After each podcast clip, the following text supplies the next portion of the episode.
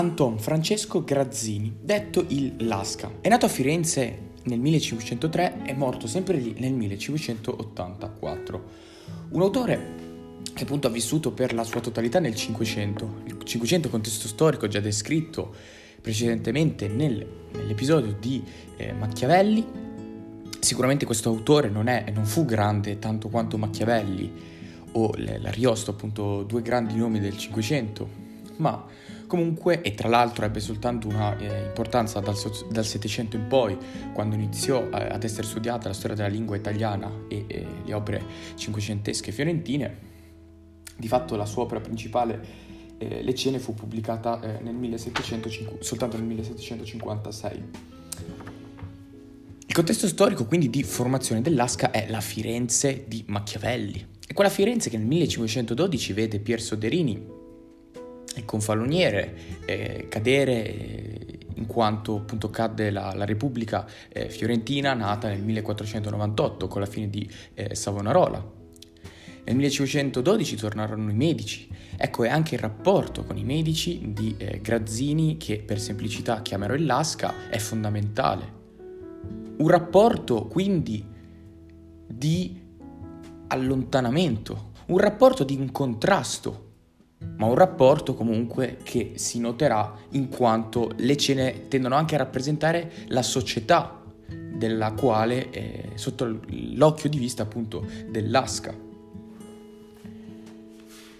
L'importanza appunto delle sue cene è eh, fondamentale in quanto una, eh, una, critica che si chiama Andri- eh, Adriana Mauriello nota appunto nelle cene una connesso, un nesso quindi di visione artista, beffa e Firenze. Ecco, quindi eh, per dare un senso logico a, a, questa ripetizione basata appunto sull'articolo di Adriana Mauriello e su vari appunti presi a lezione, inizierò appunto dall'articolo della critica, che si basa su un'opera che si chiama Lezioni intorno al eh, comporre delle novelle di Francesco Boncini, il quale Francesco Boncini aveva soltanto 22 anni quando compose appunto questa lezione e nella quale tenne presente l'importanza della visione eh, della beffa, della tradizione della beffa a Firenze. Quando la pubblicò nel 1570-74, il Lasca era ancora vivo, perché vi ricordo morì nel 1584. Ecco, e probabilmente non erano a conoscenza l'uno degli altri, o comunque se lo fossero, quest'opera, la, le lezioni intorno al comporre delle novelle, dà importanza alla tematica dell'asca, delle cene, delle tre cene che eh, soltanto poi appunto dopo aver eh, articolato questo, questa lettura commenterò brevemente alcune, alcune, opere per capire comunque la tematicità delle, all'interno quindi di quest'opera, la ripresa di una tradizione boccacciana in una vista però eh, delle, eh, alla spicciolata e comunque varie, altre varie tematicità quali l'amore, quali eh, poi comunque si eh, vedrà. Quindi questo scopo del eh, Bonciani attraverso quindi quest'opera, le, la, attraverso la sua lezione, era quindi di far notare la ripresa della tradizione novellistica, che tra l'altro più, eh, tra cui anche mi pare il De Santix ha definito appunto l'affermarsi della tradizione del genere novellare, della novella, quindi nel Cinquecento, e definito da molti la eh, il boccaccio, il decamerone del Cinquecento è l'Orlando Furioso, nonostante appunto sia un romanzo epico, quindi un poema cavalleresco.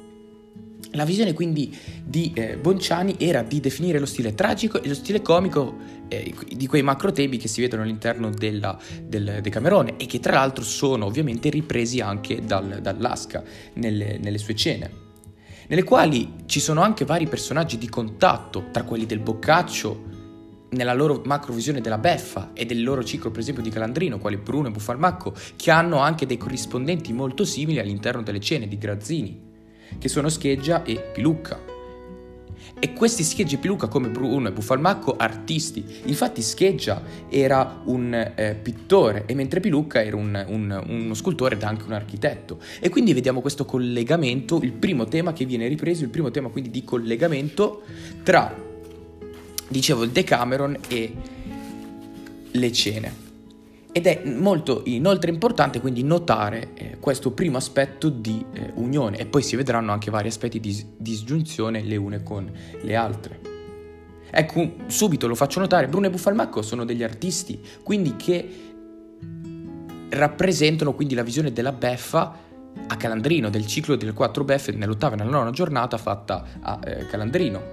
Ecco, ma si vede come la loro esistenza e come le loro beffe siano ideate in una tradizione semplice e non tanto elaboriosa, in quanto tra l'altro eh, Bruno e Buffalmacco mentre ordivano le beffe riuscivano a svolgere anche i loro lavori o addirittura, come si vede nell'ultima novella, mi pare la quinta novella della nona giornata o quarta, si vede appunto che eh, la beffa avvenne mentre gli stessi lavoravano.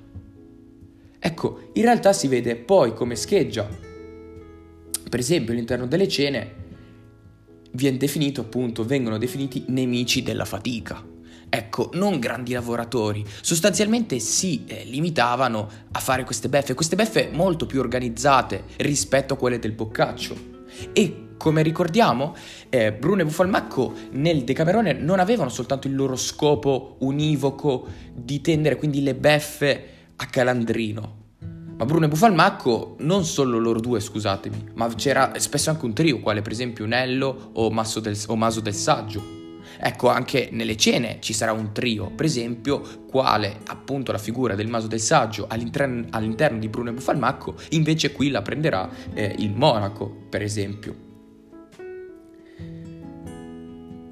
Però ehm, Scheggia e Pilucca non sono indefiniti, cioè la visione di Bruno Mufalmacco viene citata in una, in, appunto in un aspetto eh, generico, mentre Scheggia e Piluca più volte verrà ripreso loro, eh, la loro identità, il loro profilo che quindi sarà piuttosto eh, definito, anche se ci sono eh, dif- differenze eh, appunto sostanziali anche nel, nel, nel loro stile.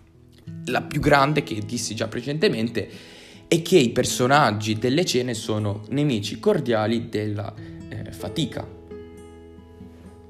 E poi un altro aspetto molto importante da notare è come c'è la diversità dello spirito eh, della beffa, perché nella, nel Decameron è più improvvisato, un po' alla canovaccia, mentre nel, nelle cene invece sarà più organizzata, più accurata, e la visione fondamentale non è sulla parola tanto ardita e tanto voluta nel Decameron, ricercata l'importanza della parola, come si vede addirittura in una, in una e più novelle dedicate a questa.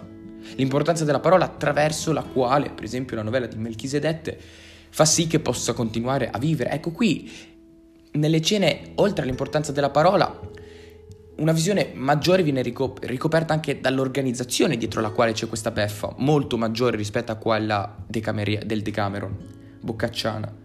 E c'è anche una visione della scenografia e una visione quindi della coralità. E sostanzialmente quindi nelle cene troviamo questa, eh, questa organizzazione più ardua e più complessa.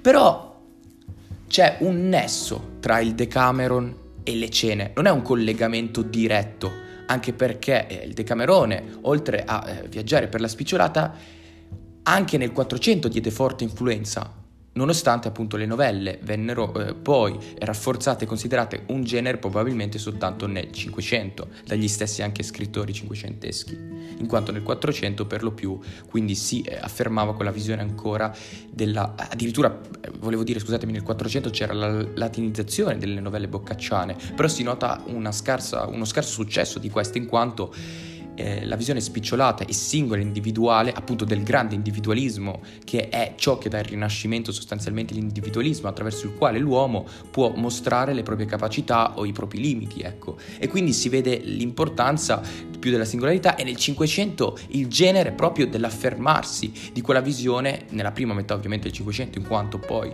eh, ci saranno esempi quali il tasso che av- av- vedranno questa complicità e questi rapporti di problematicità in quest'ottica appena eh, descritta. E comunque vi dicevo c'è un collegamento tra il Boccaccio e, e Anton Francesco Garazzini, il Lasca, e dopo appunto spiegherò il perché si chiama il lasca come il pesce, un pesce comunque non di grande eh, fama e che eh, tra l'altro non, non è nemmeno eh, caratteristicamente bello. Ecco, la novella che appunto può essere eh, un collegamento tra la tematicità del Boccaccio e quella del, del, delle cene è la novella del grasso legnaiuolo, di cui appunto ho già fatto, ho già ripetuto, perché si vede anche nella novella del grasso legnaiuolo come essa, la, no, la beffa, è molto più organizzata e tende ad avere una complicità maggiore rispetto alla semplicità delle novelle boccaccesche. E quindi si può dire semplicemente che esso possa essere un collegamento, e in cui le novelle all'interno delle cene sono 21, suddivise in tre eh, cene che appunto questi ragazzi fanno a casa della, della padrona. E ogni sera racco- ne raccontano una, nonostante essa sia incompiuta, eh, appunto le cene sono incompiute. Ma si vede come nelle cene la beffa non è soltanto più fine a se stessa, ma tende ad avere un'altra visione, una visione di un affermarsi della società fiorentina, della capacità di ingegno e della capacità quindi di capire l'accortezza che c'è dietro a questa visione della beffa che come vi dissi già e come ho ripetuto è molto più eh, ardua la comprensione. E tra l'altro quindi c'è questo affermarsi dell'intelligenza fiorentina e di quella visione allora che vuole il primato della fiorentinità. Ricordiamoci sempre che Lasca è fiorentino e ha vissuto quindi nella, nella, nella visione dell'indipendenza che volle la corte Medici, soprattutto dopo il terzo, l'ultimo esilio, eh, a seguito anche di ciò che sarà il sacco di Roma, quindi c'è questa visione della Firenze nell'affermarsi. E, e ricordo che le cene sono state scritte tra gli anni 40 e 50 dello stesso secolo. E quindi si vede quanto la, le cene vogliono affermare quella grandezza e simbolicità simbolica quindi della città di Firenze all'interno del collegamento del triangolo che si può formare attraverso quindi Beffa, ehm, attraverso gli artisti e attraverso quindi la città di Firenze. E non a caso la, eh, mi sembra l'ottava novella della, della eh, seconda cena appunto parla, che comunque poi ripeterò, eh, parla appunto proprio di Ippolito d'Este, scusatemi, Ippolito De Medici che vuole eh, quindi nonostante eh, sia immorale l'approvare quello che è successo, approverà quindi la beffa perché hanno provato a insultare allora quella che è la città di eh, Firenze e tra l'altro questo rapporto si vede anche in una cena, in una novella molto lunga che è la prima novella e l'unica novella della terza eh, cena. E poi eh, si nota come Adriana eh, Mauriello nel suo secondo punto faccia notare che la eh, tradizione fiorentina riguarda anche molto Vasari, appunto Giorgio Vasari della sua eh, grande, uno eh, considerato il primo critico della storia dell'arte, considerato un, eh, anche un, un, forte scrittore che eh, tra l'altro quindi a differenza dell'Asca si vede come i personaggi che tendono a rappresentare quello statuto del reale che vuole dare l'Asca, ecco in realtà non sono proprio come li definì l'Asca. Perché appunto Giorgio Vasari però si pensa anche che possa essere eh, appunto alleato di eh, Cosimo I, non il padre di eh, Lorenzo il Magnifico, colui che diede via, oltre al concilio ecumenico della, eh, del 300, mi pare, anniversario dello scisma d'Occidente, d'Oriente, scusatemi, ma appunto il Cosimo eh, del 500. E quindi si vede come l'ottica del Vasari in realtà sia tutt'altro, sia differente rispetto a quella delle cene del, eh, dell'Asca. Ma eh, un altro collegamento, e comunque siamo alla fine del, del, dell'articolo di eh, Adriana Mauriello, vuole essere anche la preeminenza di questo rapporto di triangolarità, triangolarità, scusatemi, che vuole dare quindi il Lasca, di quell'affermarsi, di quella visione allora che è la beffa collegata con la visione dell'artista, quindi un artista che beffa, quindi la beffa dell'artista collegata alla città di Firenze. E si vede come nel Cinquecento solo il Lasca ha questa preeminenza di superiorità nel rappresentare quindi ciò che ho appena descritto. Perché? Perché un altro famoso novellista è il Doni, ma il Doni rappresenta una una, eh, que- que- rappresenta queste semplici novelle, invece, scusatemi, queste novelle non tanto semplici, intendo il, eh, la semplicità è in quanto il tema della berfa e dell'artista è ridotto eh, rispetto a quello dell'asca. Ecco, e il Grazzini in quella sua visione allora municipalista, culturale, che ha questa preeminenza, quindi si nota non solo nel Doni ma anche un altro grande... Ehm, un altro grande scrittore di novelle che è eh, Pietro eh, Fortini, nelle giornate e nelle eh, notti, dove ci sono delle affinità col mondo di Lasca, dell'Asca, ma non sostanzialmente all'altezza del, del, dell'Asca. E ovviamente, penso conosciuto da molti, il bandello che rappresenterà nella sua raccolta di novelle invece un collegamento simile a quello dell'Asca che fa notare la visione artista della Beffa. Infatti ci sono, eh, c'è mi pare una novella che, parla, che parla di Leonardo da Vinci in cui tende quindi a, a avere questa visione della Beffa e quindi si nota tutta questa visione eh, qua. Questo era allora l'articolo in cui si vede come c'è questo collegamento tra, eh, scusate, sposto il foglio, quindi sentirete rumore di carta, volevo dire, c'è questo collegamento tra la visione artistica cinquecentesca della beffa a Firenze. Questa visione quindi di Firenze, non a caso ovviamente come tutti sanno, eh, nato a Certaldo, Boccaccio, ma sostanzialmente poi si trasferì nel 1340 a Firenze dove ne morì negli anni 70 del, del, del 300. Firenze quindi ha questa preminenza che poi comunque andrà eh, sempre più a scemare nel, nel, corso degli anni. Però in questo periodo eh, c'è questa preminenza appunto della beffa e non a caso il Garza sulle 21, nelle 21 novelle dicevo che compongono le cene, 10 parlano di beffe dove addirittura nella cornice se, se ne parla. Brevemente chi è il Lasca quindi? Lasca brevemente è un eh, uomo che partecipò, è quest'uomo che partecipò quindi alla formarsi di varie accademie, tra cui una celeberrima, l'Accademia della Crusca. Quindi la Crusca, quel parte del, del, del, del grano che deve essere separata. Ecco allora come la Crusca, la Crusca quindi ha quella funzione che la Crusca ha nel grano, quindi di separazione con la lingua, cioè la Crusca vuol togliere ciò che è di superfluo nella lingua. Nel 1525 vi ricordo che con Pietro Bembo si è definito lo stile di lingua da perseguire e nella stessa visione anche il, eh, la Crusca volle fare così, cioè volle togliere la, eh, l'impurezza che c'è all'interno della prosa e della lirica, cioè da chi non segue i modelli boccacceschi, boccacciani e petrarcheschi. infatti nel 400 e nel 500 e soprattutto con ehm, Bembo, Pietro Bembo, si vedrà l'affermarsi del petrarchesimo. Quindi lui eh, farà sì che eh, sarà questo accademico, quindi dicevo, della Crusca. E, ed è eh, tradizione all'interno della eh, Crusca, dove eh, tra l'altro c'è tuttora, avere questa eh, pala, sostanzialmente questa pala con la quale si, si, si appunto prende la farina, in cui c'è un simbolo di eh, de- dello scrittore che le ha infatti se eh, andate, si va a Firenze nella sala delle pale c'è ancora anche quella dello stesso Grazzini che appunto il suo simbolo è quello di un pesce che tende ad, affermare, ad, ad arrivare ad una, eh, ad una farfalla.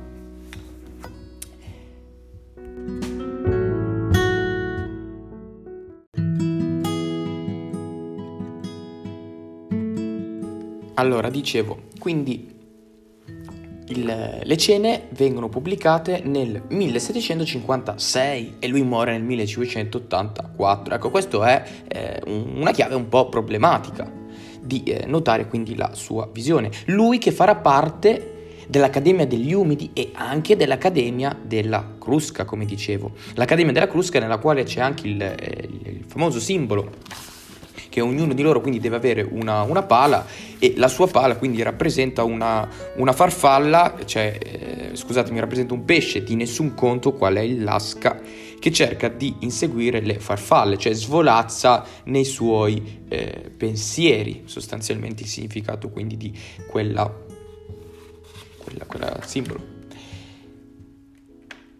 Il lasca quindi, ehm, tra l'altro quando venne anche ripubblicato, eh, fu ripubblicato appunto nel 1756 con falsi nomi per evitare la, eh, le censure a Parigi o a Londra. In realtà quindi nell'edizione sembra che è stato pubblicato a Londra, ma nella realtà è stato pubblicato a Parigi. Ecco perché, eh, appunto per mentire sull'ufficialità. La beffa. La beffa quindi è quel tema fondamentale nel Cinquecento, è quel tema di ripresa della tradizione eh, spicciolata del boccaccio. e come appunto già descritto nell'articolo precedentemente è una visione fondamentale. Ma la beffa nel Cinquecento come è vista? Nella, nel Cinquecento c'è quella visione, oltre alla visione dell'individualismo e della sua perfezione attraverso l'equilibrio e quello che poi sarà il trasformismo intellettuale, quindi l'opportunismo e quindi quella visione quasi conformista alla visione del bene, della normalizzazione della Chiesa, qui è vista all'inizio come eh, la funzione dei trattati volti alla perfezione, il principe perfetto, il cortigiano perfetto, l'uomo galante perfetto. Ecco, non a caso appunto cito, ho citato l'uomo ehm, cortigiano perfetto, appunto il Baldassar Castiglione pubblicò nel 1528, un anno prima di morire a Venezia, il suo libro, il libro quindi del cortigiano. E dove la sua beffa, intesa quindi come un qualcosa consentito ma al fine di non esagerare. E Giovanni della Casa, che nel 1558, dopo la morte, due anni dopo la morte, in quanto ricordo è morto nel 1556, disse che la beffa è molto eh, problematica, in quanto va oltre i limiti consentiti. La beffa arriva oltre quindi eh, le, le, le indicazioni limite Ecco allora che eh, vediamo appunto la, eh, la, condanna della beffa in una, invece una Firenze in cui ci sarà l'affermarsi di questa tradizione. Ecco, ma Firenze, chi ha il potere a Firenze quindi nel Cinquecento? Dopo il 1527 ricordo che c'è stato il sacco di Roma e il Papa era Clemente VII, un medico, un Papa appunto appartenente come il precedente Giovanni de' Medici alla corte medicia. Nel 1532 ci sarà Alessandro I, che è il pronipote di Lorenzo il Magnifico, in cui eh, do- dominerà la città per molto tempo. Più che dominerà, scusatemi, la città per molto tempo, dominerà la regione toscana, dominerà la città di Firenze con l'affermarsi quindi della corte medicia. E nel 37, quindi pochi anni dopo, in realtà arrivò suo figlio, Cosimo I, che non è da confondere ovviamente con il Cosimo di Vecchio, il Vecchio, il, il, l'affermarsi quindi quello del Concilio Ecumenico e tutto ciò che dissi precedentemente. Alessandro I, ecco, ha una visione fondamentale nell'Asca, in quanto, dicevo, l'Asca appartiene all'Accademia degli Umidi, che prima di essere, è stata, quindi quando fu fondata, essa tendeva quindi a ribellarsi a trasgredire, ad andare contro il controllo politico della corte medicea. Ecco, ma attraverso del, una corte di, ehm, eh, di, di controllo della società, fatta prima da Alessandro I e poi anche da eh, Cosimo I, fu sciolta e quando fu rifondata eh, era presa pressoché sotto il controllo di Cosimo. È che ora un po' era diverso, perché non si poteva più parlare di politica. E infatti Lasca non ci sta nel 1557 per i suoi discorsi vien, venne eh, espulso. E quindi abbiamo questa visione problematica anche del contesto fiorentino. Infatti, a differenza di Giorgio Vasari, che eh, svolge comunque un ruolo anche fondamentale, in quanto eh, lui eh, si, teoricamente si allontana da quella che è la società eh, fiorentina. Lui si allontana da quella che è la società fiorentina ehm, per poi invece avvicinarsene in un contesto macroscopico, cioè eh, si allontana in quanto lui è il primo critico della storia dell'arte e pensava una differenziazione degli altri nell'intesa quindi della storia dell'arte, in quanto lui appunto è il primo, ma entrò sotto le grazie di Cosimo de' Medici e quindi ovviamente aveva quella visione opportunistica lui e che quindi si contraddiceva da uno come il Lasca che quindi cercava di allontanarsene. Cercava quindi di avere un affermarsi della, della visione fiorentina in un suo modo di vedere, in quel modo di vedere che non descrive i fiorentini come il Lasca Vasari, perché il Lasca eh, da quel quadro che poi vedremo nelle scene, invece Vasari da un quadro negativo sugli artisti del Cinquecento.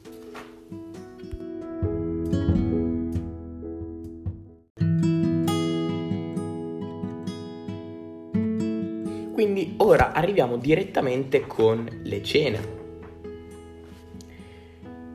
E il contesto è differente a quello del eh, Boccaccio. Leggerò per semplicità soltanto alcune parti che eh, appunto ho nelle, nelle, slide, ma vi consiglio perché è anche piuttosto simpatica la lettura almeno della, dell'introduzione alle, alle novelle del, dell'Asca.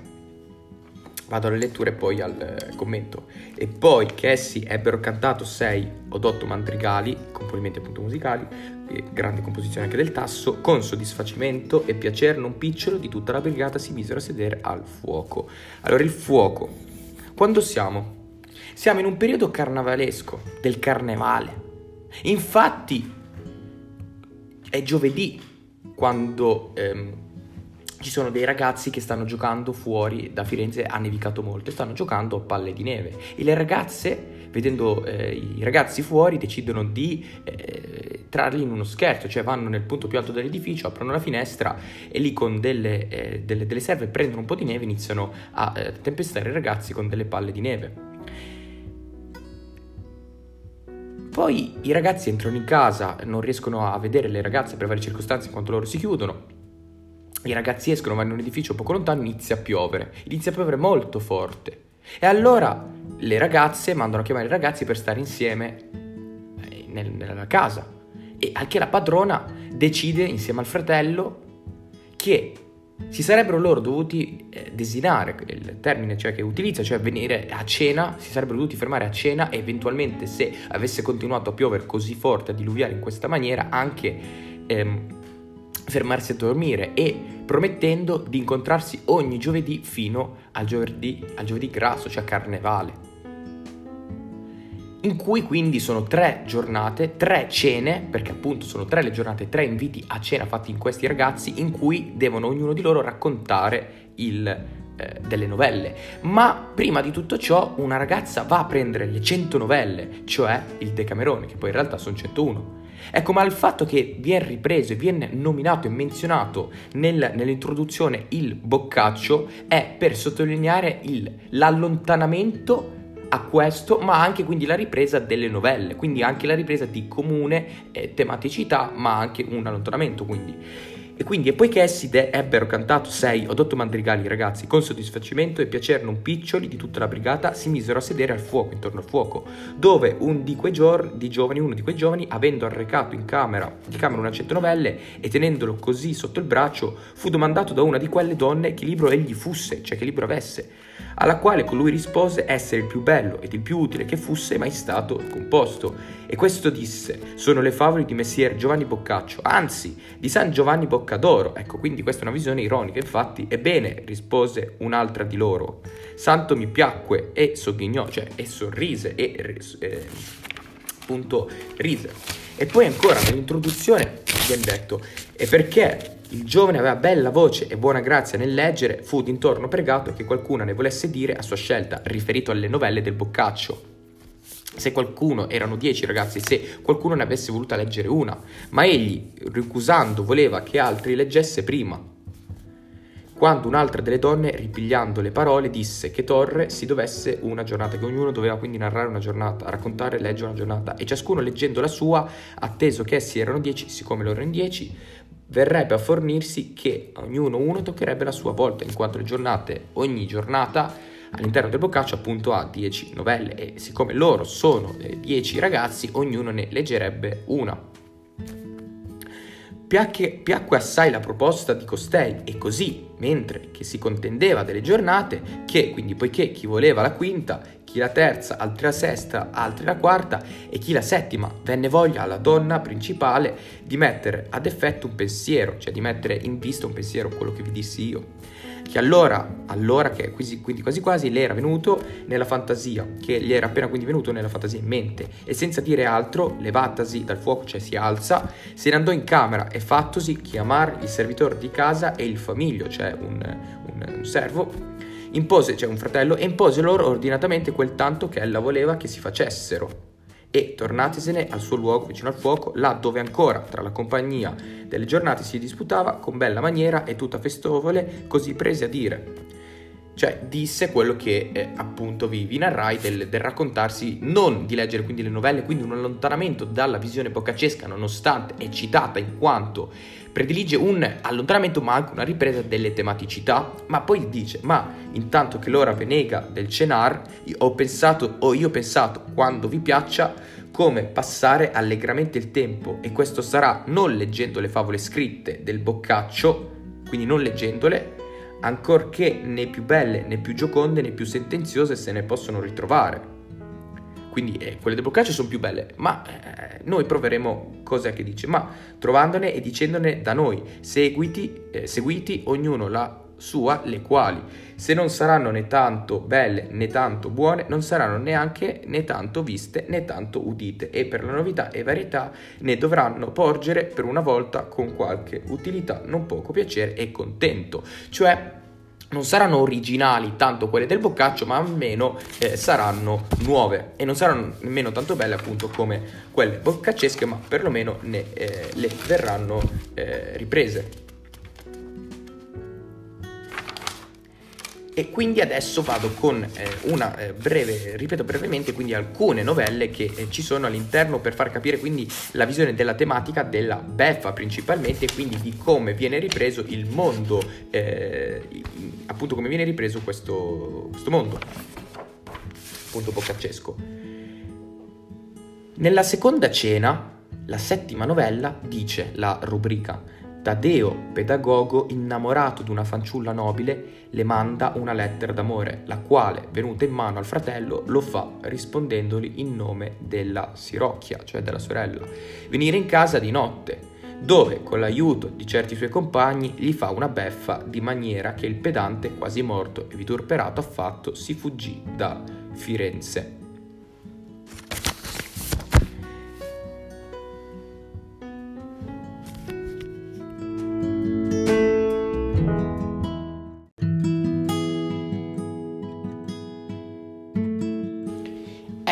Quindi non procedo alla lettura totale della novella, ma soltanto di alcune parti.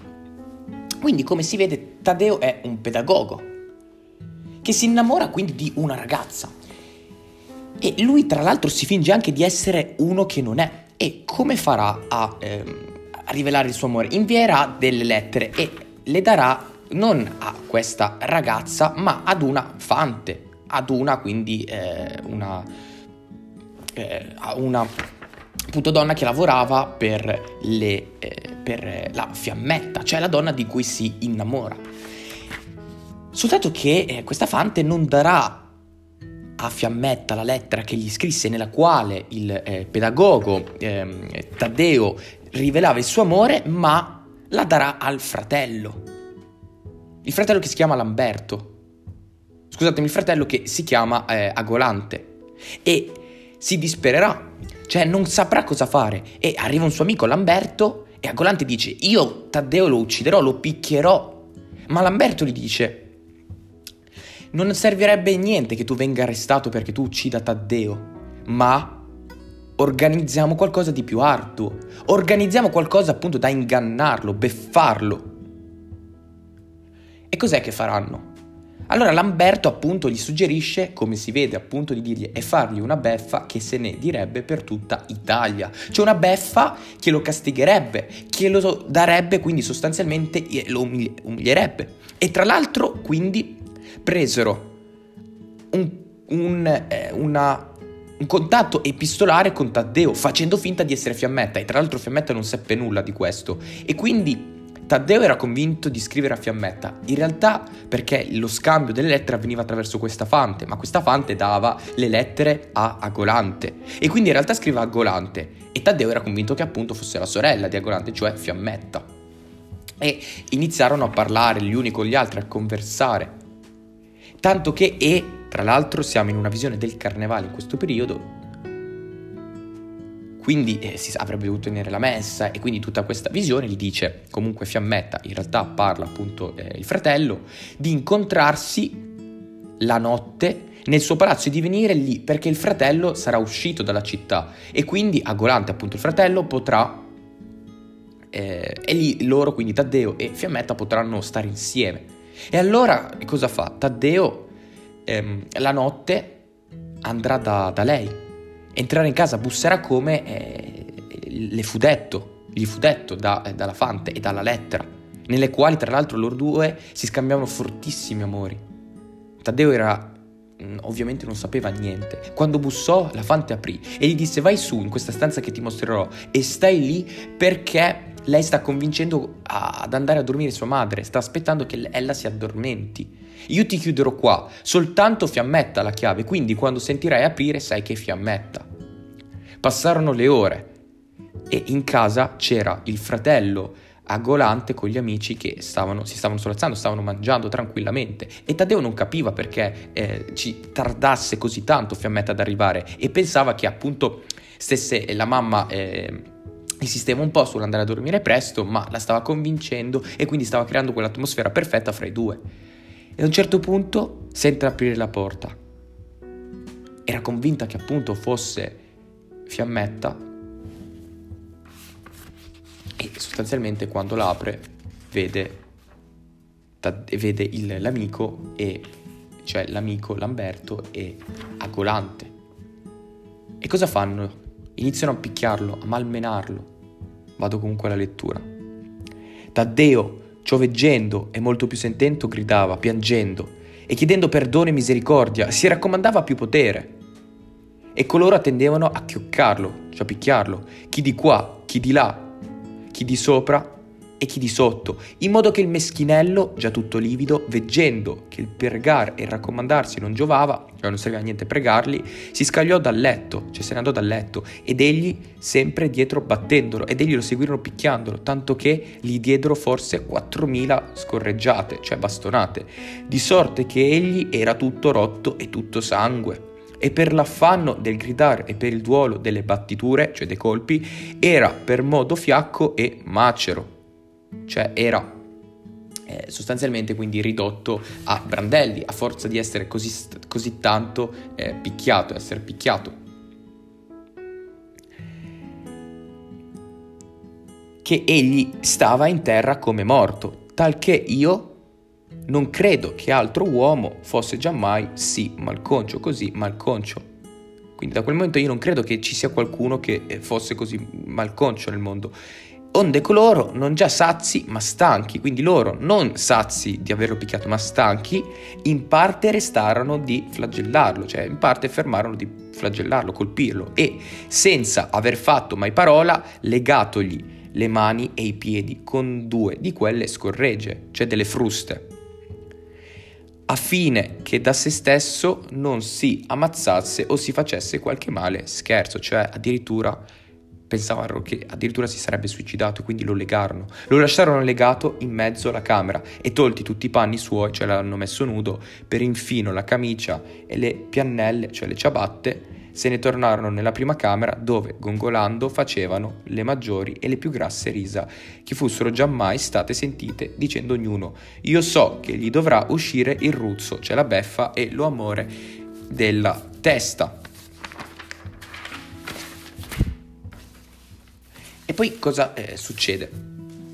Vanno eh, quindi, eh, prendono i vestiti che avevano tolto da, eh, da Deo e lo mettono a un fantoccio, a un manichino. E quel manichino lo mettono nel mercato vecchio. Infatti dice, il poverello, e prendono quindi Taddeo, lo liberano dopo aver fatto questo, lo liberano, cioè più che altro lo liberano, lo trascinano via e prendono i suoi vestiti e li mettono da un'altra parte. E, tra l'altro Fiammetta ricordo sempre che non sapeva niente. I quali, giunti, che furono in mercato vecchio, quel pedagogo contraffatto messero in gogna alla colonna. Lo misero eh, lì come in gogna alla colonna, in cima quindi a quella colonna, come appunto se avesse fatto un grande peccato, ed acconciarlo in guisa che di lontano un pochetto sembrava proprio vivo, in modo che sembrasse vivo, ed una scritta gli attaccarono al collo che a letter da Pign- a Pingionasi diceva per aver falsato la sodomia, perché appunto tutti pensavano che eh, i pedagogi fossero appunto sodomi e di averlo sciolsero gli occhi a Taddeo accennandolo che guardasse se si riconoscesse. E il che quindi lui, Taddeo, mirando il pedagogo, ebbe tanto dispiacere e dolore che egli fu per gridare, pur si ritenne temendo di peggio e gli parve meraviglioso cosa di vedere uno viso che tanto sembrasse suo. Cioè, hanno preso i suoi vestiti, li hanno messi su alla gogna di un manichino in mezzo alla piazza del mercato vecchio di Firenze.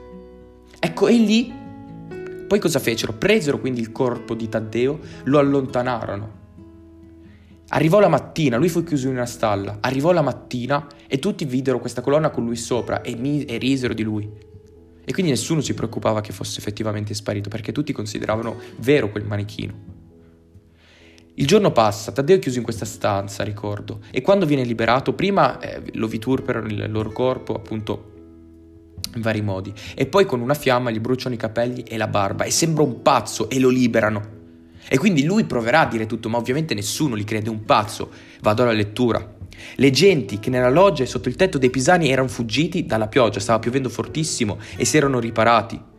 Veggendo costui lo stimarono pazzo pubblico, perché immaginatevi uno mezzo nudo, tutto asconciato, con la barba mezza bruciata, con i capelli mezzi bruciati, e che urla sotto la pioggia, quindi tutto bagnato, e per forza lo stimano come un pazzo e maggiormente che, volendo con prestezza fuggire, prima che la piazza attraversato avesse, cascò in terra sdrucciolando per la fretta più di dieci volte. E quindi continuò a scivolare e, passando dal canto degli Antellesi, fu veduto e considerato da presso, ma non fu già conosciuto da nessuno, cioè nessuno lo riconobbe, e così correndo tuttavia arrivò in San Martino, dove i fattori se gli avviarono gridando dretto, al pazzo, al pazzo, para, para, cioè sembra, piglia, piglia, prendetelo, e gittando fuori dalle botteghe camati e cofani tentavano di arrestargli il corso e di ritenerlo, cioè provavano a prendere questo pazzo.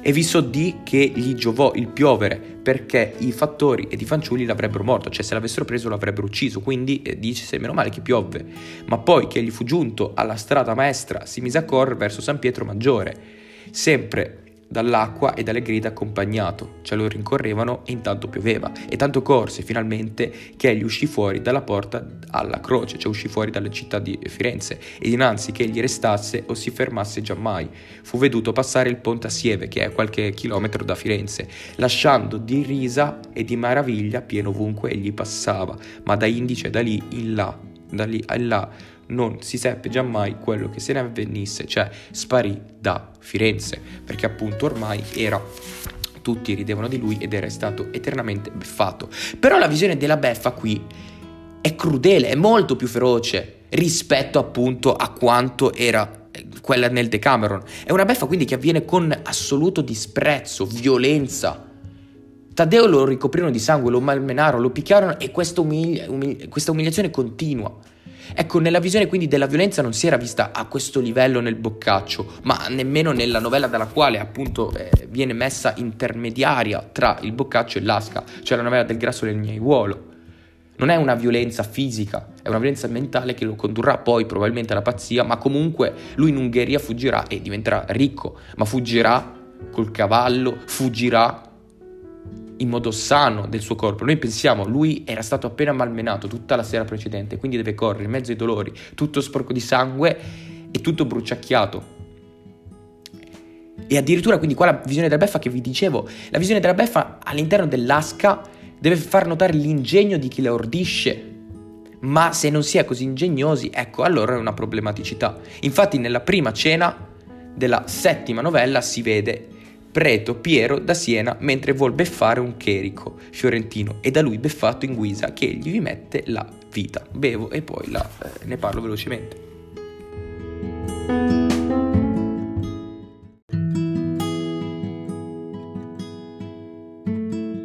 Settima novella, prima cena. Ecco, essenzialmente per stare all'attualità e all'interno del racconto delle novelle, questa piccola visione di struttura che in realtà non è la struttura boccaccesca, non è quindi quella struttura delle novelle legate le une con le altre, che tendono quindi ad avere quel legame, perché l'ordine del Decamerone qui è il caos, è quella funzione quindi che tende ad avere la funzione causale. Volevo dire che sostanzialmente poco prima della, eh, siamo nella prima cena, no? E quindi i ragazzi avevano da poco finito a combattere eh, avevano da poco, dicevo, finito di combattere a palle di neve e quindi è, è pressoché raccontata subito nel, nella storia, ecco, era solo per ben inteso. Poi ho letto eh, poc'anzi allora la, eh, la rubrica, la rileggo, prete Piero da Siena, mentre vuol beffare un cherico fiorentino e da lui beffato in guisa che egli vi mette la vita. Quindi vediamo la, eh, la... Vi ricordate quell'episodio che portai Ecco, questo vi ricordate, ovviamente sto parlando con me, penso che qualcuno si sia ascoltato eh, tutti, eh, tutte le, le, le volte che ho ripetuto le lezioni. Comunque, que- quella lotta di un ecletismo di tre, eh, Fabio che c'era per sostanzialmente veniva eh, ripreso dalla visione di eh, Michelangelo Piccone in quell'articolo, sostanzialmente la ripresa di eh, due giullari che tendevano a fare un dibattito fra di loro e sostanzialmente si vedeva quindi come la, ci fosse la definizione del eh, che poi verrà ripresa da eh, Francesco eh, da Butti, cioè del componitore, cioè del del giullare come componitore, come in realtà imbonitore, cioè prostituiva la propria arte artistica, quindi, eh, e dava quindi questa visione della prostituzione artistica. Ecco, e quindi qua vediamo anche quasi un sorta di parallelismo, quasi come una sorta di Ruth Buff o Ciampaolo nella novella con Alichino, cioè chi nel ventiduesimo, ventitré, ventunesimo canto, quindi quando siamo all'interno dei barattieri, vediamo chi ha l'ultima parola, chi è il più bravo a beffare degli ultimi. E quindi possiamo ricollegarci in questa visione, in questo collegamento, quindi in una capacità di beffare o di essere beffati e questa capacità è data dalla bravura singola. Beh, pensiamo a noi quindi all'interno di un dibattito che portai quindi eh, tra l'altro anche l'arte di ottenere ragione, quindi eh, quella visione della dialettica eristica di eh, Schopenhauer comunque punto punto a questo, la capacità di poter parlare, la capacità di avere la parola pronta all'inganno, al fine però di capire anche quando si è ingannati dagli altri. E questo è il caso della settima novella, della prima cena che abbiamo davanti. In cui cosa succede? C'è Mico da Siena che è questo prete che ha un nipote che si chiama Piero. E Piero ha un altro, eh, c'è un altro, comunque un altro uomo eh, importante all'interno di questa novella, un uomo che si chiama, eh, che veniva da Firenze e lo chiamano il Fiorentino. Qui non siamo a Firenze, ok? Siamo a, eh, a Prato. Però Vediamo quindi, vi ricordate precedentemente quando vi dissi che eh, di quell'articolo come si vede allora la totalità, la preeminenza di Firenze nella beffa rispetto alle altre. Ecco, vi do una, eh, vi sciupo un pochino la trama perché il Fiorentino, che si chiama quindi viene detto il Fiorentino in quanto viene da Firenze, è colui che riuscirà a beffare, ecco, quindi abbiamo questo ricollegamento. Cosa succede in eh, breve? E comunque poi eh, procedo alla lettura di eh, sempre una parte, eh, diciamo sempre una parte delle eh, novelle.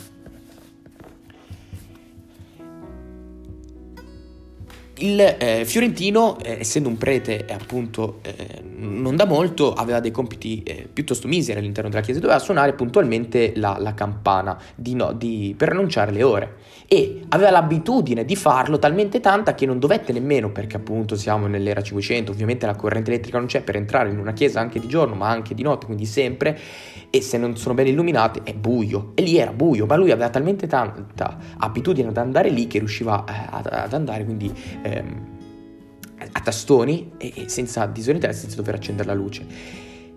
E P- eh, Piero da Siena lo sapeva bene. Infatti andò eh, lì nella chiesa, prese appunto i corpi, sono sepolti nella chiesa, prese eh, un, un corpo di una fanciulla morta da poco e lo mise lì lo mise sopra la campana in modo tale che quando il fiorentino avrebbe tirato la, la campana questo l'avrebbe toccato e si sarebbe spaventato.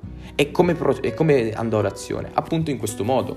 Lui entrò al buio, aveva talmente tanta capacità, infatti dice ehm, perciò che egli vi era pratico e mille volte trovato aveva la campana al buio. Là se ne andò sicuramente, ecco cosa pensa. E effettivamente quindi fece, fece così. E cosa succede? Preto Piero per lo disagio ricevette per l'essere la sera... Eh, no, scusatemi, sono andato troppo avanti.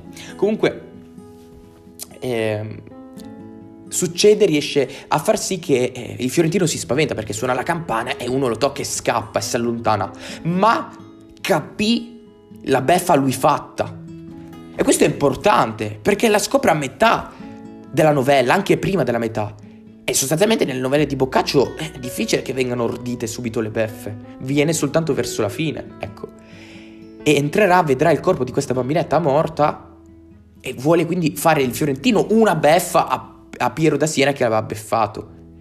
Piero da Siena era stato sveglio tutta la notte per attendere, perché era lì eh, che guardava la, la reazione del suo amico, era stato sveglio tutta la notte. E dopo aver visto questa reazione, sapendo che appunto il fiorentino si era spaventato, andò a dormire. E Fiorentino prese il corpo di questa ragazza, di questa bambina, e lo mise di fianco a lui che dormiva.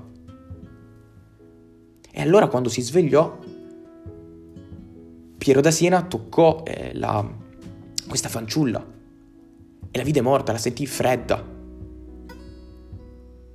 E, e, e, e cosa succede poi? eh, procedo prima alla lettura, e partitosi tutto solo di camera se ne venne chetamente in chiesa e aperse una sepoltura dove era stata sotterrata in giorno una bambina che era morta in sei ore. Ecco, quindi scusatemi qua, siamo ancora a Piero, mi sono dimenticato la lettura di questo passo per farvi capire. Qui siamo ancora quando Piero da Siena va a prendere la fanciulla per poi metterla quindi là sulla campana. E partitosi tutto di camera se ne venne chetamente quindi di nascosto in chiesa e aperse una sepoltura dove era stata sotterrata il giorno una fanciulletta che era morta in sei ore per lo avere mangiato funghi velenosi. E cavatola fuori, la tirò fuori e ricoperto l'ovello, il buco, la prese in spalla e portatola dietro all'altar grande, dove venivano allora le funi delle campane. La legò con i suoi artifici, con le sue capacità, alla fune di quella campana, che lì a poco dovere, che da lì a poco dovere il fiorentino suonare, che per dare segno di mattutino, quindi per dare il segno che fosse mattina. E congegnolla appunto che nel dare egli la prima stratta, nel primo strettone, gli veniva appunto i piedi di quella morta e percuotere nella testa, ce l'avrebbe toccato. E così fatto si partì dal quivi, cioè da lì, e rasente l'uscio del chiostro, onde passar dove il fiorentino si nascose, aspettando quello che riuscirse dovesse, quindi che sarebbe eh, sostanzialmente dovuto uscire da lì. Il fiorentino, mezzo fuori di sé, giunse spaventato all'uscio, dopo appunto che la ragazza l'aveva già toccato, e trovatolo chiuso, fu per cader morto. Ecco perché è vero, prima di, eh, scusate, non lo dissi precedentemente, Pier Dassina, prima di uscire, dopo che il eh, fiorentino si era già spaventato, andò all'uscio da dove era entrato e lo chiuse a porta, e quindi ne cercò un altro. E si cacciò Tentonia a correre per la chiesa alla volta della porta principale, che riusciva in sulla piazza, e di fatto Cavatone il chiavistello la perse e se ne uscì fuori, che per sorte era la notte il più bel lume di luna che fosse stata quell'anno. Ecco, ovviamente la visione della notte non sto a ribadire, perché lo, lo, in tutti gli episodi delle beffe si vede come tutto avvenga di notte, la visione quindi della Oltre, e qui non c'entra l'amore, ma eh, nelle novelle precedenti eh, che, di, appunto di lettura si vede quanto l'amore è fondamentale, di quanto l'amore è fondamentale che si esprima quindi quella visione dell'adulterio la notte, la notte quindi quel topus classico. Sicché fermatosi, non reggendosi persona dietro, si rassicurò alquanto. E fra se stesso cominciò a pensare e pensò quindi a quanto vi, eh, vi dissi, che appunto la donna eh, che quella donna, che quindi quella che la toccò, fu stata messa lì da Fiorentino, da, scusatemi, Piero da Siena, e allora il Fiorentino ordisce la nuova beffa ai danni del Prato da Siena. Vide cir- cir- eh, ciondolare colei morta e legata per le chiome alla fune della campana grossa e conobbela subito alle trecce lunghe e bionde. E a una ghirlanda che ella aveva in testa di diversi fiori, per la qual cosa, spiccatola dileggentemente, ancor che con gran fatica se la mise in collo e condussela al suo vello, per risotterrarla e starsi poi sempre quieto per non dar quel piacere a prete Piero. Ma poiché egli l'ebbe aperto, gli cadde nella mente di poter fare un bellissimo tratto, benché assai maleggevole, cioè un bellissimo eh, piano, ma molto pericoloso, e qui vi lasciato la morta, uscendo fuori perché egli era assai destro e gagliardo, tanto fece che egli salì per un muro sopra un tetto e indiscese nel chiostro e aperse l'uscio della chiesa che colui serrato aveva andatosene alla porta grande, la riserrò a chiavistello.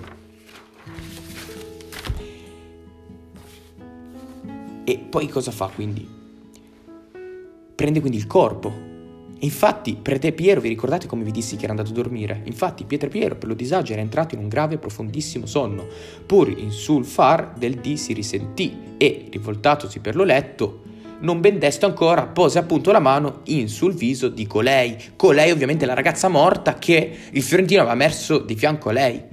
E trovatolo morbido e freddo, più che marmo, la tirò subito a sé e pieno di meraviglia e di paura perse in un tratto gli occhi, aprì a un certo punto gli occhi, e quella morta vide, e tornatogli nella memoria quel che fatto aveva, dubitando non colei fosse venuta quivi per strangolarlo, cioè pensava, non pensava che lei fosse venuta lì per vendicare il fatto che l'avesse tolta dal, dal, dal corpo, in un istante, cioè in un istante, gli venne tanta paura che egli si gettò subitamente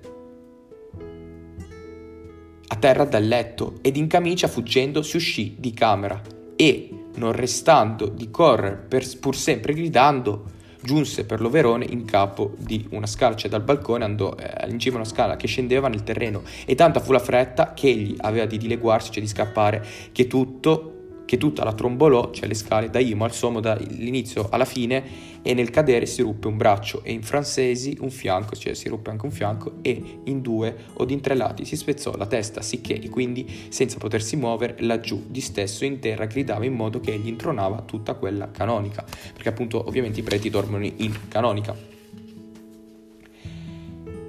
E cosa succede poi? Arrivano gli altri che sentono urlare Piero da Siena, che era caduto dalle scale, e il Fiorentino, per paura che venisse, eh, si accorgesse su quanto avesse fatto, mentre tutti assistevano il, eh, Piero da Siena, potete già capire cosa fece. Andò nella stanza da dove appunto lui scappò, Piero da Siena scappò, prese il corpo, andò in chiesa, lo riseppellì nel tal modo in quale eh, appunto va, eh, suole essere sepolto qualcuno, in modo tale che nessuno si accorga che possa essere stata presa. Ma Piero da Siena quindi dice tutto, dice la realtà, dice che ha trovato un corpo e dice di fianco a lei e racconta quanto eh, fosse successo per la qual gli crebbero in mille doppi la meraviglia, e il dolore, e quasi stupido e trasecollato, si fece ricondurre a letto, quindi lo portarono a letto, Piero da Siena che appunto era caduto dalle scale. Dove, pensando sempre a questo fatto, tanto gli sopraggiunse e la doglia e la malinconia, che dopo mangiava e poco o niente dormiva, di maniera che, o fosse la novità del caso, o gli umori malinconici, la rabbia e la frenesia, oppure il diavolo che lo accecasse. Un giorno, fra gli altri, che egli era rimasto in camera solo, si gittò a capo innanzi a destra, cioè eh, si gittò con la testa in basso a terra, ad una finestra che usciva in una corte, dove battendo in sulle lastre si sfracellò e morì, che non batté polso, quindi eh, si lasciò morire. Quindi questa beffa di artista ha questa visione particolare in cui è crudele, c'è un morto sostanzialmente. Perché si suicida? Perché nessuno gli, credde, gli crebbero appunto di ciò che disse, perché il corpo di questa bambina fu ritrovato immacolato in quanto il fiorentino stesso che l'ha eh, rimesso immacolato lì dentro. È il fiorentino stesso che non ha dato eh, essenzialmente delle notizie di quanto eh, fo- fosse eh, accaduto poco fa. E quindi si vede questa visione della crudeltà. Perché sì, eh, Piero da Siena provò a beffare, ma in modo scherzoso, e Fiorentino in realtà eh, lo, non lo condannò direttamente a morte, ma in modo implicito perché lui, credendosi al momento di essere pazzo, si eh, suicidò.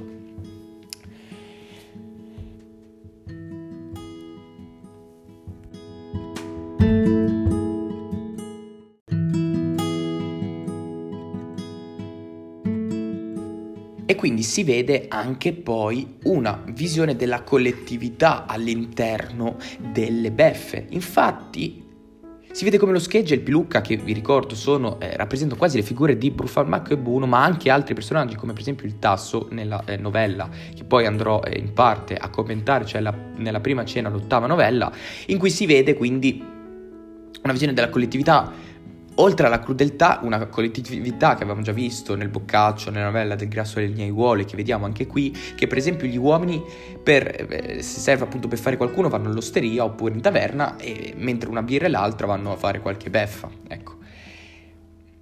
E anche la visione della, eh, della collettività servirà per la novella ottava della prima cena, dicevo. Vi leggo la rubrica. Un abate dell'ordine di Badia, passando per Firenze e deve andare a Roma, visita San Lorenzo per vedere le figure e la libreria di Michelagnolo, cioè Michelangelo, dove per sua ignoranza e presunzione il tasso fa legare per pazzo, fa legare per pazzo e fa anche credere per pazzo. Allora, c'è questo eh, abate che dalla Lombardia stava andando a Roma e si fermò a Firenze. E allora lì a Firenze c'era da poco stata fatta la costruzione della, eh, della chiesa di San Lorenzo, dove tra l'altro vengono sepolti anche i, i, i corpi e le tombe quindi della eh, corte medicea. Dove per esempio c'è anche il eh, Giulio de' Medici, il figlio di... Eh, eh, dove scusatemi sepolto c'è anche il figlio di Giuliano de' Medici, cioè Lorenzo e è questa sagrestia appunto di fama internazionale perché è costruita da Michelangelo poco prima, costruita appunto nel, nel, all'inizio del, 500. E lì quando allora la andò a visitare il frate Abate con degli altri uomini, iniziò, eh, iniziarono a fargli vedere varie parti ovviamente di eh, questa costruzione. E infatti cos'è che dice il tasso? Sarei contento di mostrare a questo valente uomo la sagrestia e la libreria di Michelangelo e dargli ad intendere dove e come hanno a star le figure, chi elle sono e che a fine fate, cioè gli vuole spiegare. Ma l'abate, uomo rozzo qual era, mentre vide le costruzioni fatte da Michelangelo, oppure poi anche la cupola di Brunellesco quando arrivano in cima al palazzo, alla sagrestia, ecco vi leggo allora cosa disse. Così l'abate, avendo veduto e ben considerando ogni cosa a suo agio, disse a un suo compagno, per certo che questo non sono se non buone figure, per quel che si può giudicare, cioè sono eh, mediocri ma io mi pensavo che elle fossero altrimenti e stessero in altra guisa e non mi sono riuscita a gran pezza a quel che io mi immaginava. Vedi che questo Michelangelo, Michelagnolo, non è perciò uno Dio in terra, come dice la plebe, cioè non è così bravo.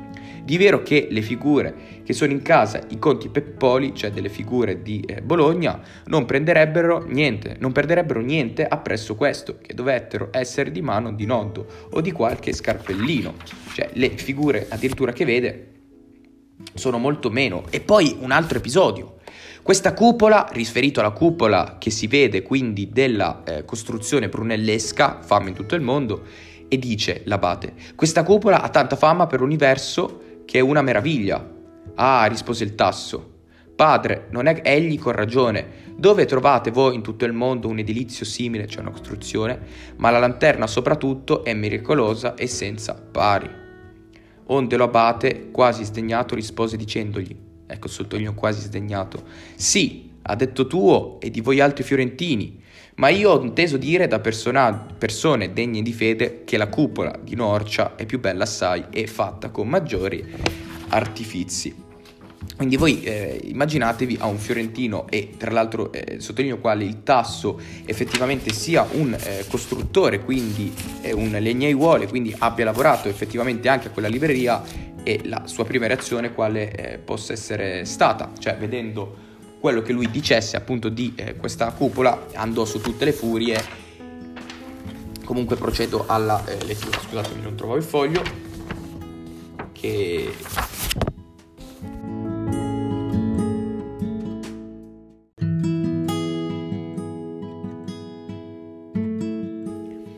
compagni dell'abate erano corsi al rumore. Quale rumore? Perché allora il tasso, dopo aver sentito che ci sono costruzioni, la cupola di Norcia è più bella di quella di Firenze, va su tutte le furie e lo spinge dalle scale e cade. E nel mentre lo fa legare e dice pazzo. Ha provato, dice, ha provato lui a gettarsi dalle scale. Voleva eh, appunto togliersi la vita e i compagni dello Bat erano corsi al rumore e perché egli erano già dentro e occupati in guardare la libreria, non poterono giungere sul fatto, ma arrivarono appunto che coloro legato lo menavano via, cioè i servi che il tasso aveva chiamato per portare via L'abate lo stavano già portando via, onde dolorosi, gridando fortemente, addomandavano la cagione, perché e dove portato a essere così legato il loro abate, e gli chiedono perché state portando via l'abate. A cui il tasso, rispondendo, affermava con giuramento che se egli non fosse stato presto a tenerlo, che si sarebbe gittato a terra di quel chiostro e che per suo bene lo aveva legato e fatto mettere al buio. A ciò che non si, non si, svagando piuttosto e più agevolmente, cioè non svaga nei pensieri, piuttosto e più agevolmente ritornasse in sé. Aspettiamo quindi che ritorni in sé, perché egli era uscito fuori dei gangheri. Ecco, uscito fuori dei gangheri è appunto una visione ehm, proverbiale, uscito dai gangheri. E poi cosa succede? Quindi chiude a chiave il, l'abate lì dentro e verrà liberato soltanto dopo. Ecco, ma anche poi le circostanze nel quale è liberato sono eh, fondamentali. Ma nel convento fu poi il rammario grande e per sorte vi si abbatté a essere il generale, il quale intese come il fatto stava infuriato corse al cardinale, a cui parve molto strana e brutta la cosa e di fatto fe intendere al vicario che facesse di avere il tasso nelle mani. Per la qual e per commissione degli otto, cioè dei poliziotti, fu messa tutta la famiglia del Bargello in opera, cercandolo come fosse stato il maggior ladro del mondo. Cioè, quindi lui, tra l'altro, appena spinto eh, l'abate e chiuso in questa, in questa, camera, va nella taverna a bere come se niente fosse.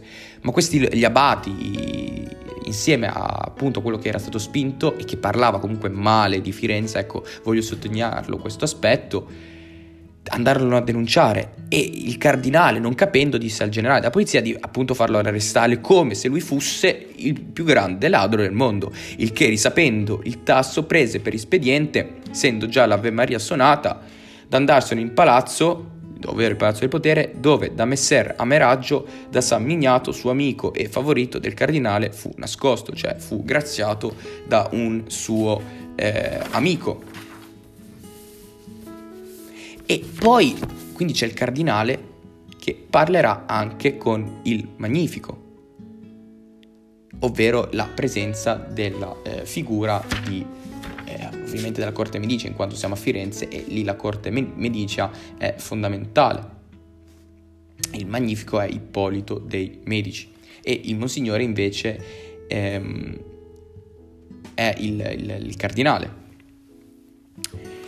Monsignore, gli rispose il tasso, io vi dico che egli è pazzo. E allora, quindi lui era costretto ad essere ehm, arrestato. Il cardinale lo ripara, lo grazia perché sa che il tasso non mente. E quindi quando vanno a parlare eh, il Monsignore con eh, il Magnifico, scusatemi, eh, non, non, gli diede protezione il... Eh, eh, quindi cos'è che sostanzialmente viene detto?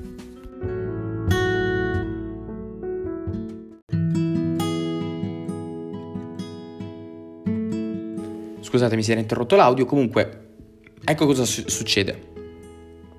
Monsignore, gli rispose il tasso, io vi dico che egli è pazzo, e allora gliene prese un capriccio dei buoni, e se io non ero presto, non ero lì, egli si gittava giuso. Quindi continua a sostenere un fatto ovviamente non vero, dice, guardate che è il prete, l'abate che si voleva suicidare.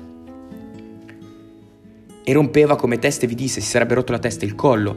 Non ne dubitate, punto che, poiché egli è matto, spacciato, e che sia la verità, giudicate voi se un uomo giammai, cioè ormai, che avesse puro e sano intelletto, direbbe che la cupola di Norcia fosse più bella e fatta con maggiore disegno che la nostra di Santa Maria del Fiore, cioè la cupola di Brunelleschi.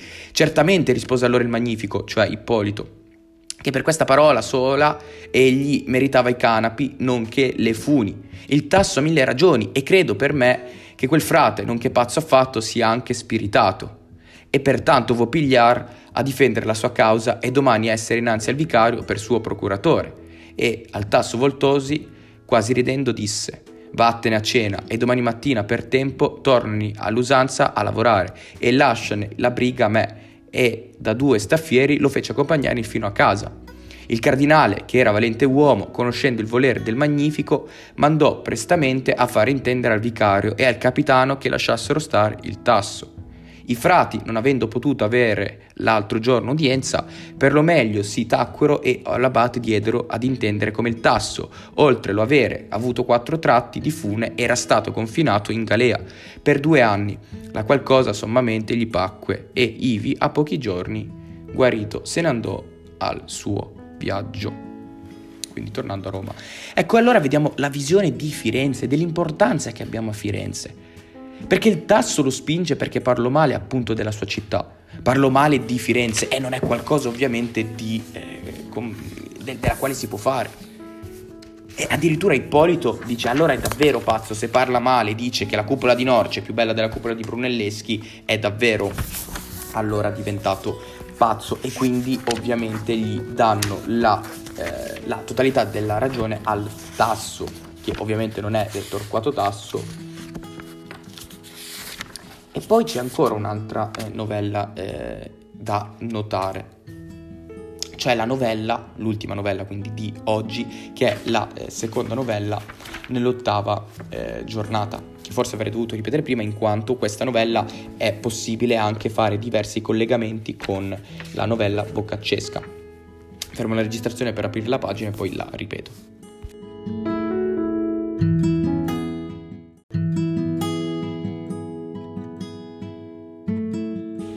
Ecco quindi vi volevo eh, dire l'ultima novella di oggi. Vi vado a leggere la rubrica. Un prete di contado si innamora di una fanciulla nobile sua popolana, la quale da lui sollecitata, non volendo fare a voglia sua, lo dice ai fratelli, i quali gli fanno una beffa, nella quale, fra gli altri danni, gli rubano i denari e altro. Di poi lo lasciarono legato per gli granelli ad un cipresso, ed, a, ed egli astutatamente d'ogni cosa si, de, si libera e dalla gente tenuto miglior che prima. Quindi è una problematicità nella novella. È una visione completamente differente da quella boccaccesca, anche se ha dei punti simili. Vi ricordo che nell'ottava giornata del, bocca- del, sì, del Decameron, la quarta novella, dove c'è quella di Monna Piccarda e la ciutazza, in cui c'era il preposto di Fiesole che veniva beffato e il vescovo, comunque eh, la, la, la dissi appunto in un episodio precedente, ma brevemente c'è questo preposto di Fiesole che è innamorato quindi di eh, questa donna, Mona Piccarda, Mona Piccarda non concede a lui, allora eh, una beffa, organizzano una beffa con i fratelli, in modo tale che lui credeva di andare a letto con Mona Piccarda, di quindi giacere eh, fisiologicamente con Mona Piccarda, ma in realtà poi andò con una ciuta che era così brutta che in cambio solo di una camicia acconsentì quindi di andare a letto con questo uomo e, e da tutti veniva chiamata tra l'altro la ciutazza perché era così brutta, fu eh, sorpreso e comunque poi condannato. Ma non c'è nessuna visione di crudeltà invece che ci sarà qui sia nel trattamento della bistrattazione che riceverà in quanto bistrattato in modo eh, morboso il povero, eh, che tanto povero all'inizio non è, ma poi alla, attraverso la lettura dispiace quasi per il gran dolore che gli fanno passare. Perché c'è questo prete che è innamorato di questa fanciulla, è innamorato perso. Ma ehm, ovviamente lei non eh, corrispondeva e in quanto allora lei lo disse ai suoi fratelli. E, e, e i fratelli allora eh, gli dissero fallo venire qua in casa, ci pensiamo noi.